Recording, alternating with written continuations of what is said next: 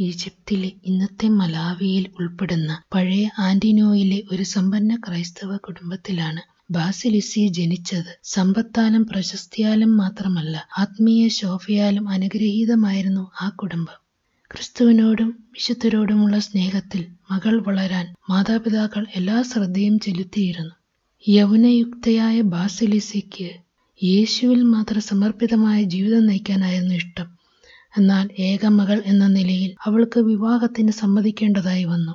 അങ്ങനെ അവൾ ഭക്തനും കുലീനനുമായ ജൂലിയൻ എന്ന യുവാവിന്റെ വധുവായി. എന്നാൽ വിവാഹ ദിനം തന്നെ അവർ തങ്ങളുടെ ജീവിതങ്ങൾ ദൈവത്തിനായി സമർപ്പണം ചെയ്യാൻ തീരുമാനമെടുത്തു. ആദ്യ രാത്രി ഒരേ ആത്മീയ പദ്ധതിയോടെ മുട്ടിന്മേൽ നിന്ന് പ്രാർത്ഥനാനിരതരായ ഈ മക്കളിൽ ദൈവം സംപ്രീതരായി പെട്ടെന്ന് ആ ഭവനത്തിന്റെ അടിത്തറ പ്രകമ്പനം കൊണ്ടു. സൂര്യനേക്കാൾ തീഷ്ണമായ ഒരു പ്രകാശഗോളത്താൽ ആ പ്രദേശമാകെ വിളങ്ങി. നിരവധി മാലാഹമാരുടെ അകമ്പടിയോടുകൂടി ഈശോ അവർക്ക് പ്രത്യക്ഷപ്പെട്ടു. ദിവ്യമായ ആനന്ദാതിരേകത്താൽ നിമഗ്നരായ അവർ വിശിഷ്ടമായ ഒരു ഭാവി പദ്ധതിക്ക് രൂപം നൽകി. തങ്ങളുടെ ഭവനം അവർ രണ്ടായി പകുത്തു. ഒരു പാതിയിൽ ബാസിലിസി രോഗിണികൾ, വിധവകൾ, അനാഥ പെൺകുട്ടികൾ എന്നിവരെ ശുശ്രൂഷിച്ച് കന്യകയായി ജീവിക്കും. മറുഭാഗത്ത് ജൂലിയൻ അന്നാട്ടിൽ വന്നെത്തുന്ന അപരിചിതർക്ക് അഭയസ്ഥാനമൊരുക്കും. അപരിചിതരുടെ ആതിഥേയനെന്ന് അദ്ദേഹം വൈകാതെ അറിയപ്പെട്ടു തുടങ്ങി. അതേസമയം ബാസിലിസിയുടെ ശ്രേഷ്ഠമായ ജീവിത മാതൃക കണ്ട് നിരവധി കന്യകമാർ അവളോടൊപ്പം താമസിച്ച് ശുശ്രൂഷ ചെയ്യാൻ ആരംഭിച്ചു. വൈകാതെ അവളുടെ അസാധാരണ ജീവിത മാതൃക എമ്പാടം ഖ്യാതി നേടി. അങ്ങനെയിരിക്കെ ക്രിസ്ത്യാനികളെ കൊന്നൊടുക്കാനുള്ള ഡയക്ലീഷ്യൻ ചക്രവർത്തിയുടെ ഉത്തരവ് ഈജിപ്തിൽ എത്തിച്ചേർന്നു. ക്രൈസ്തവരെല്ലാം സംപ്രീതരായി.